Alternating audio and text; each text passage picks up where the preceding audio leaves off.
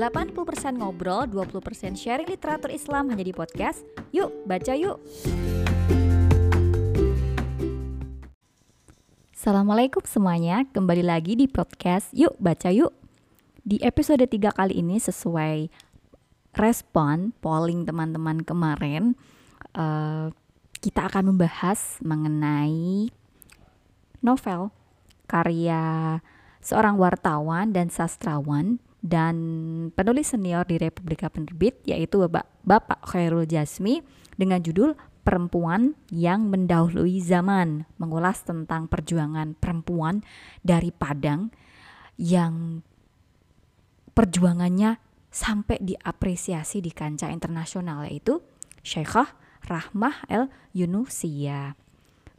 Novel ini menurut Bapak Khairul Jasmi, beliau mengatakan bahwa novel ini adalah novel fakta karena ditulis berdasarkan riset melalui buku tulisan hingga wawancara pihak sekolah diniyah putri atau sekolah rintisan Syekhah Rahmah yang dibangun sejak tahun 1920-an. Nah, udah lama banget ya. Sebelum kita ngobrol lebih lama tentang Syekhah Rahmah, kita kenalan dulu yuk siapa sih Syekhah Rahmah Al-Yunusia ini? Beliau lahir di Padang Panjang hari Sabtu tanggal 29 Desember 1900 dari keluarga yang juga ulama ayah beliau adalah alim terkenal, terkemuka di Padang Panjang saat itu. Nama beliau adalah Syekh Muhammad Yunus Al-Khalidiyah Al-Qaldi. Nah, mendapat gelar Al-Qadi nih. Nah, sedangkan Al-Qadi sendiri artinya adalah uh, hakim. Nah, mungkin kenapa beliau mendapat gelar Qadi? Karena beliau adalah alim ulama, mempunyai uh, keilmuan Islam yang sangat mumpuni sehingga jika terjadi permasalahan entah itu antara personal atau antara kelompok, beliau yang menjadi rujukan untuk memecahkan persoalan tersebut. Dan itulah peran hakim ya karena mungkin mungkin saja saat itu belum ada semacam mahkamah eh, mahkamah di zaman modern saat ini. Ada hakim pengadilan agama, hakim pengadilan negeri dan lain-lain ya.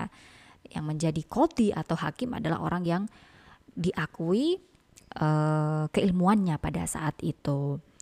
Ayah beliau uh, Syekh Muhammad Yunus Al Khalidiyah juga merupakan keponakan dari sosok yang terkenal juga ya. Mungkin teman-teman bagi pegiat sejarah dan pernah membaca mengenai kisah perang Padri tidak akan asing dengan sosok ini yaitu Haji Miskin. Nah, beliau adalah salah satu pemimpin perang Padri ya.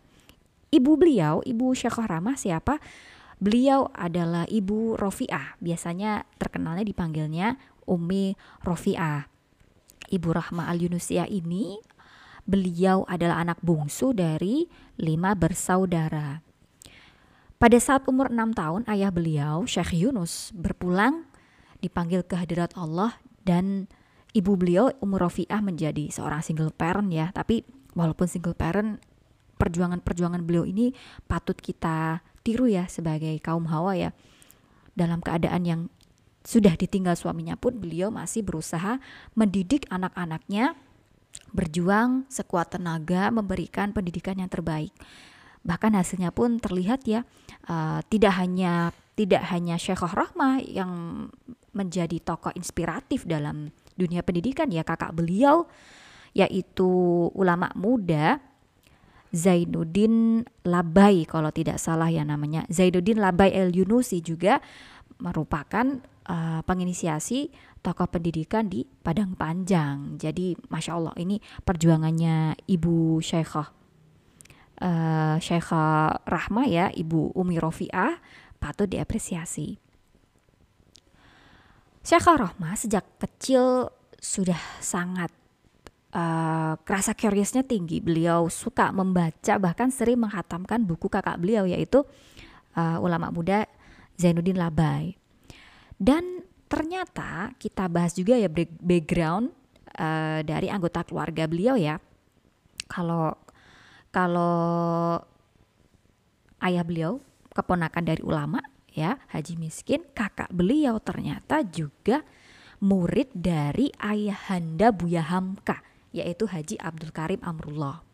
Kakak beliau inilah uh, ulama muda Zainuddin Labai yang merintis sekolah agama uh, dengan nama Diniyah School pada saat itu dengan sistem koed atau kelas campur antara laki-laki dan perempuan. Sekolah agama tapi campur laki-laki dan perempuan. Dan yang termasuk murid-murid pertama yang mendaftar di sekolah itu adalah adik beliau sendiri yaitu Syekhah Rohmah bersama dengan dua orang temannya.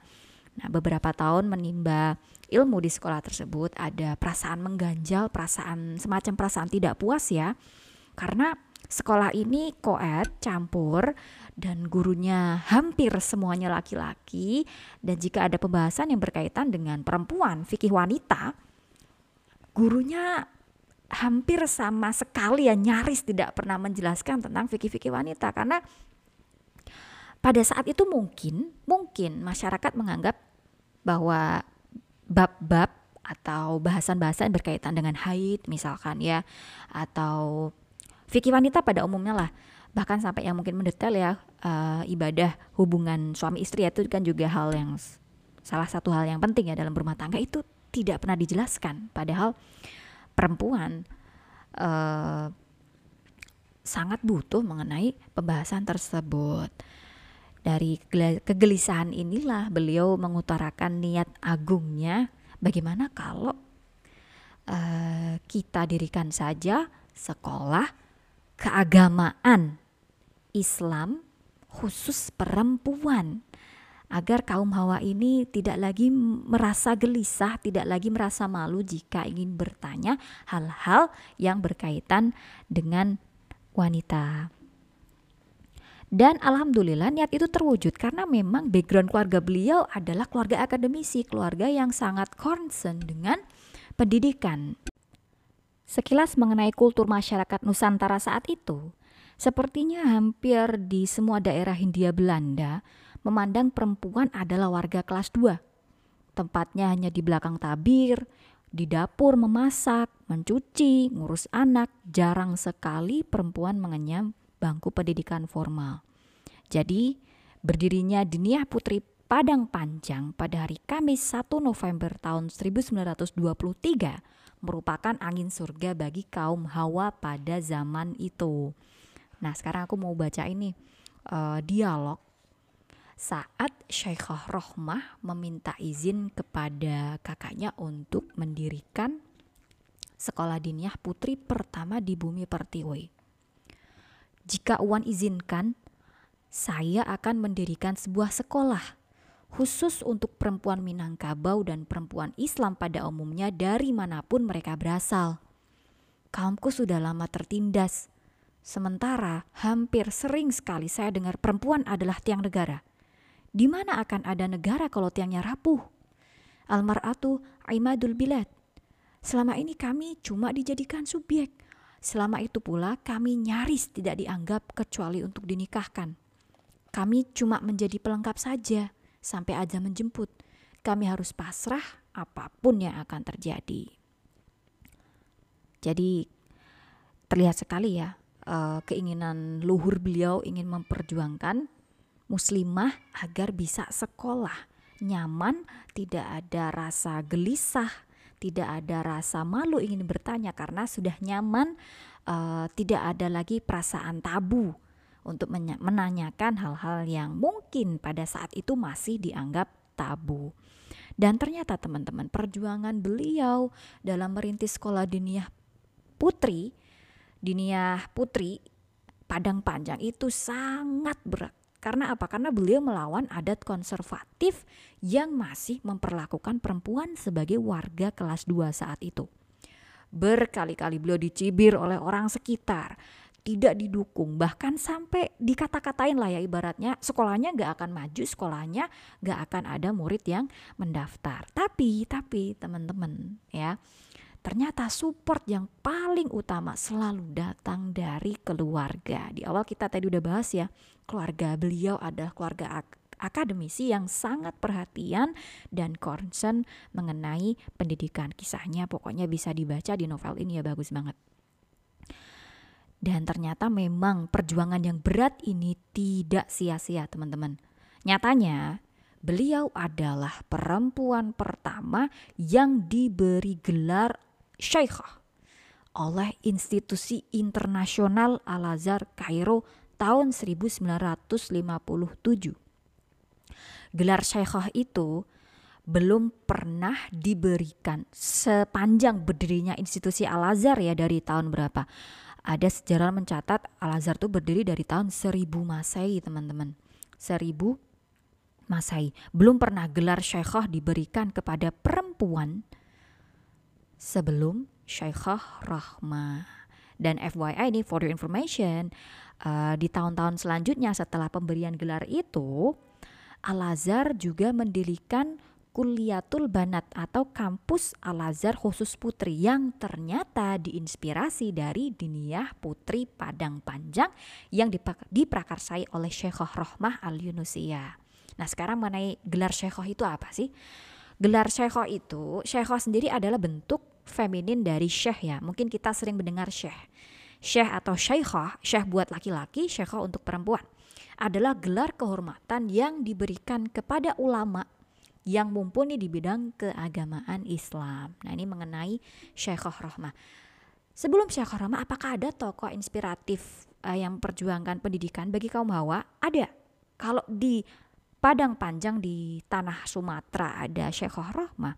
Sebelum beliau ada pejuang yang tidak kalah penting ya bagi perjuangan uh, perempuan Indonesia ya dalam hal pendidikan adalah R.A. Kartini yang muncul di akhir abad 19 atau sekitar tahun 1890-an.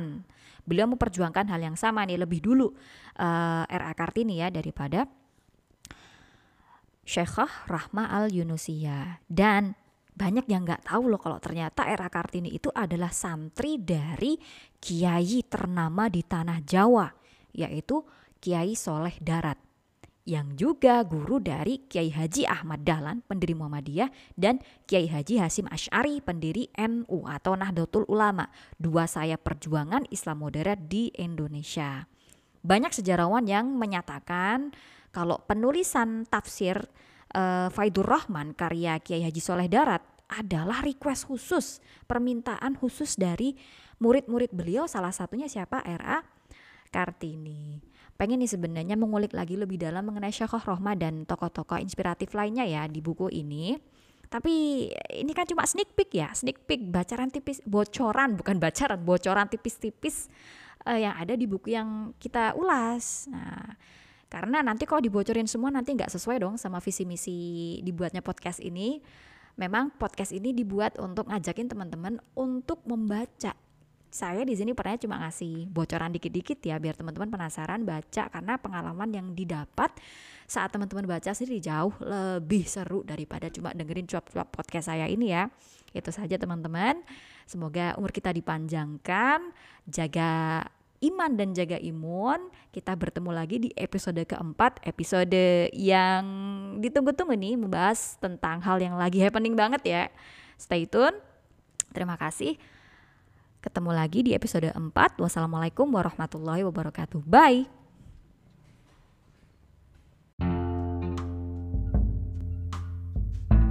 persen ngobrol, 20% sharing literatur Islam hanya di podcast. Yuk, baca yuk!